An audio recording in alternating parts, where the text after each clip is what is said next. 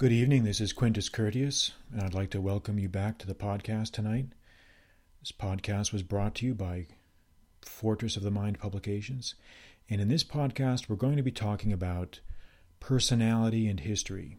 And what I mean by that is to what extent has the personalities of great men influenced history?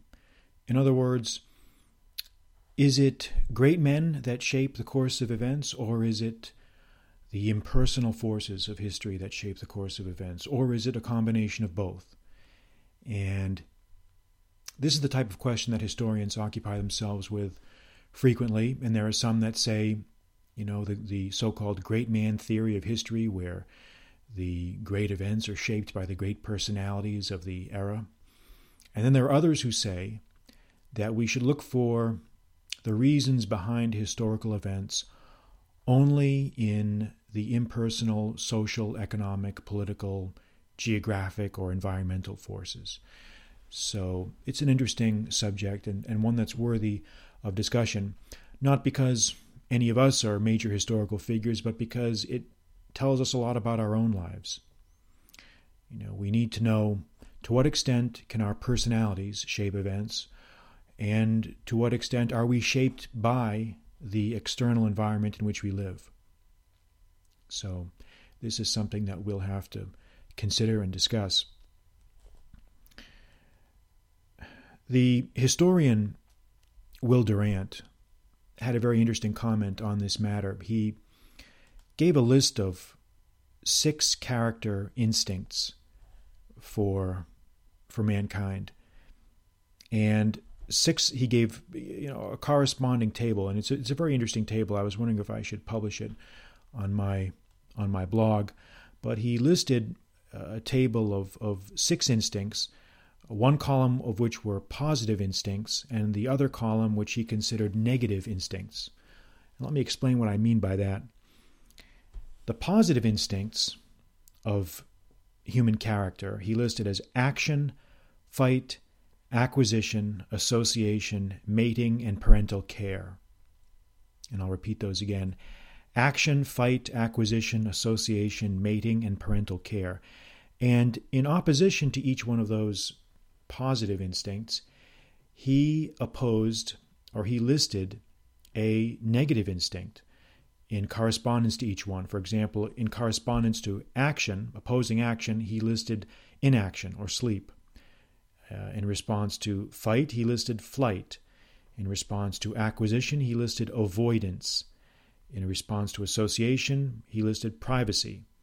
In response to mating, he listed refusal.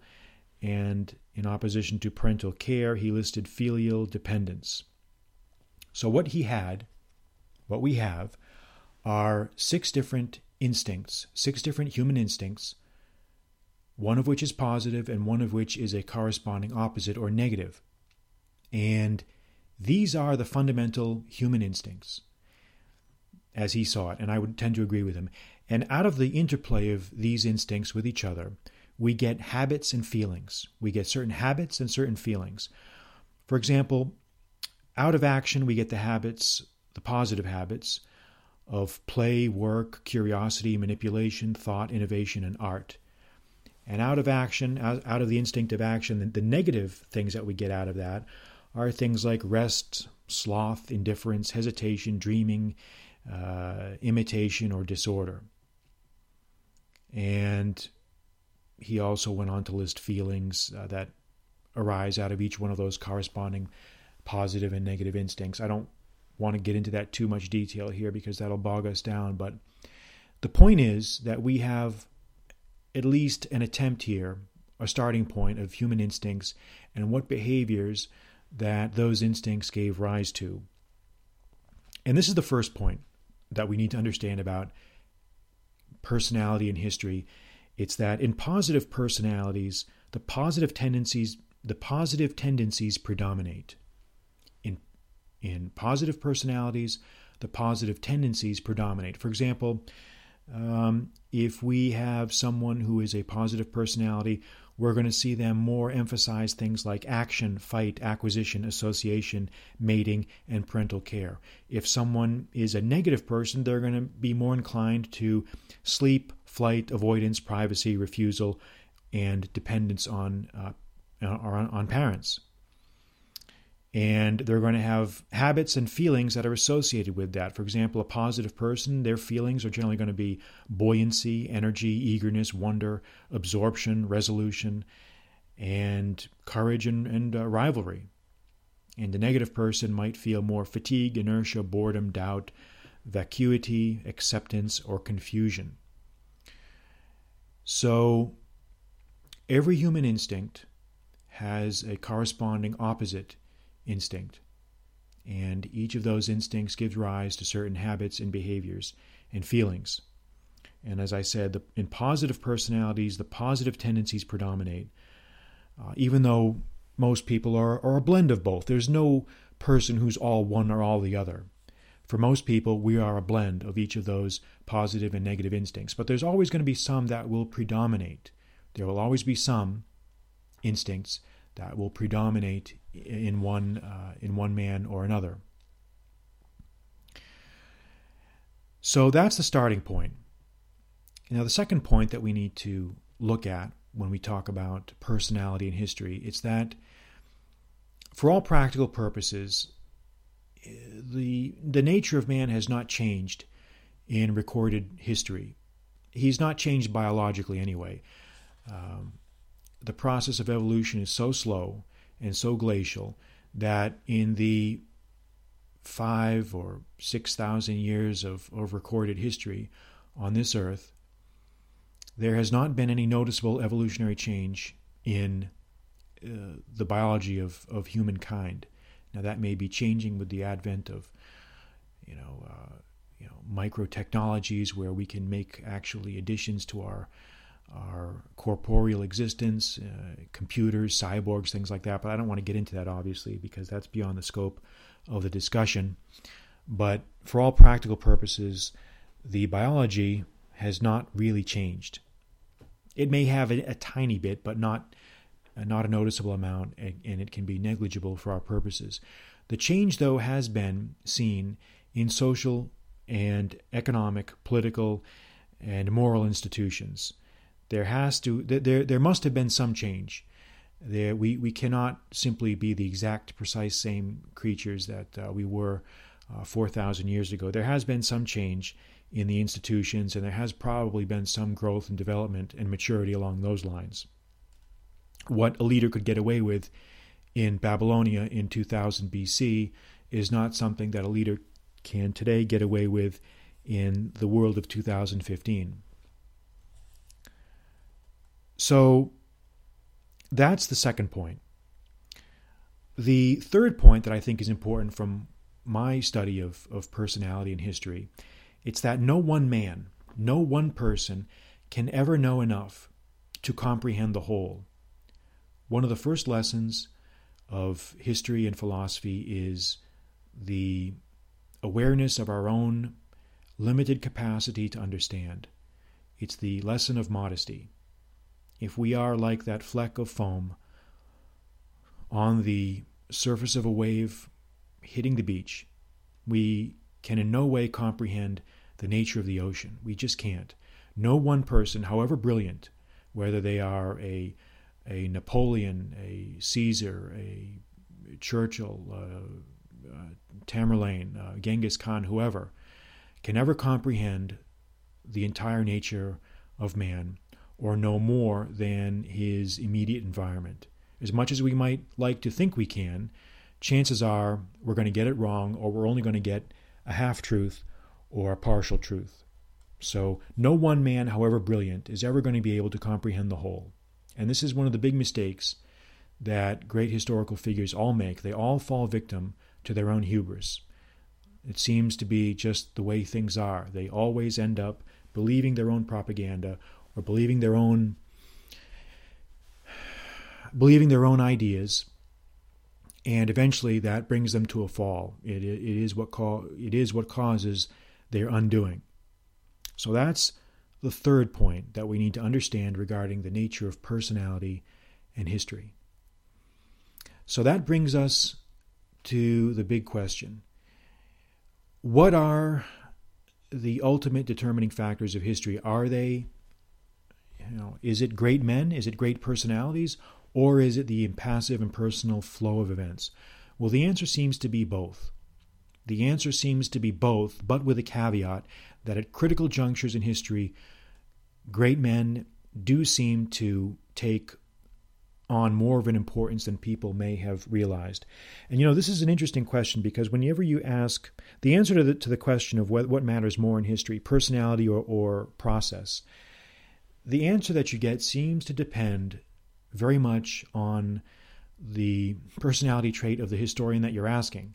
It seems like vigorous, active, and confident types of personalities will say that it's personality that matters, whereas passive, weak, or reticent types of personality, personalities will be more likely to embrace the idea of process. And I think that's no accident. Because when you have a certain frame of reference, if you are a confident person, you're going to project that outwards into the rest of the world. And if you tend to be a passive, reticent, uh, shrinking type of personality, you're going to think that nothing that you do matters. You're going to think that personality matters little, if at all. And it's a negligible influence on human affairs. You know, this issue used to come up a lot back for those of you who were alive when communism still existed as a doctrine uh, before the Berlin before the Berlin Wall fell in uh, the in 1989 and the communist world came apart in the early 1990s. This used to be a favorite subject in American colleges. You know, was it process or was it personality? And it seemed to be the reason that this was so popular was because a lot of these Marxist historians, and I don't mean that word as an insult, I mean ones who actually believed in Marxism, they used to take the position that these grand historical economic forces really were what the drivers of history were, and that we could do little, if at all, uh, to shape things. And I never believed this. I never bought into that idea. I never liked it. Now, I don't think the great man per se is a is quite the god that he's been made out to be, maybe by some historians. I think process and environment do matter a great deal. And most of the time, they do matter more than we think they do. But it's, it does seem clear to me from my studies of history that certain twists and turns in human events would not have taken place had there not been a man there who directed history in that stream. And I think you can take any of the great influential figures in human history and say without a doubt that had they not existed, human history would be very different. You know, because there are some historical figures that you just know that whether they had been alive or not, someone would have come along and discovered what they discovered, or someone else would have come along and done what they had done. You know, these tend to be the people that in, were the great inventors, say the Louis Pasteur, the uh, Samuel Morses, the Edisons, the Fords, Wrights, uh, these types of people. It's pretty clear that, yeah, these guys, they were influential, but even if they had not been around, someone else would have come along soon enough and would have discovered what they had discovered. But the same cannot be said of some of the great military and political leaders, some of the great religious figures of history. Some of the most influential figures of history have been religious figures, without a doubt. If you look at the great prophets, whether he be uh, uh, Christ or Muhammad or uh, the Buddha or you know, the Judaic prophets of the Old Testament, any of these great figures, had they not come along, it's not clear that history would have moved in the direction that it did if they had not been there. They themselves shaped events. Now, they may have arisen as a result of existing conditions that were present, but it seems clear that their influence was profound and acted independently of any external environmental forces that were operating at that time. So that's going to be my answer. That's where I'm going to put my money. I'm going to say that for most purposes we have to look at environment. We, environment does matter. Geography, climate, economics, sociology, uh, you know, all of these factors exert a profound influence. But, but, at critical junctures, and at times when the mood of the times are beginning to shift, or when one paradigm is becoming is becoming exhausted, or there just seems to be that perceptive that that, that perceptible air of change in the air. Uh, that's when the great man can rise to the scene and can uh, can project his power onto the scene and cause a changing of the guard, a, a redirecting of the stream of events, and that is when he can actually change the course of history and actually do something. So don't ever think, don't ever imagine that personality doesn't matter. Don't ever think that what I do doesn't matter or what you do doesn't matter or it, in, in, you know, everything is for nothing or all is lost. Personality does matter. It matters far more than we think. And you just never know when the circumstances are going to be there to cause you to redirect the stream of your own life or of the lives of others. Because that's what this is all about. We just don't know. We just don't know.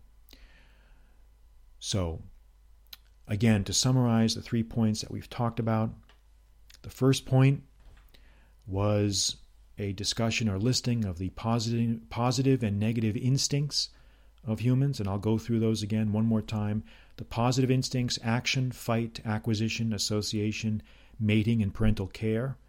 And the negative aspects, the negative instincts of human existence sleep, flight, avoidance, privacy, refusal, and filial dependence. Again, the second point was the evolution of man's social and political institutions as being more noticeable than biological evolution.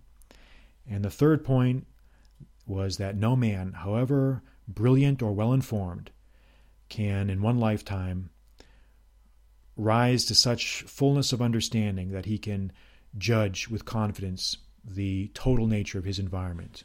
The great man is almost an instrument of fate. We can almost say that he's a blind instrument of fate in that regard. This concludes our podcast tonight. This podcast was brought to you courtesy of Fortress of the Mind Publications, and if you enjoyed it, I would ask you go to iTunes and rate me on iTunes so that others can find this podcast. I'm Quintus Curtius. Good night.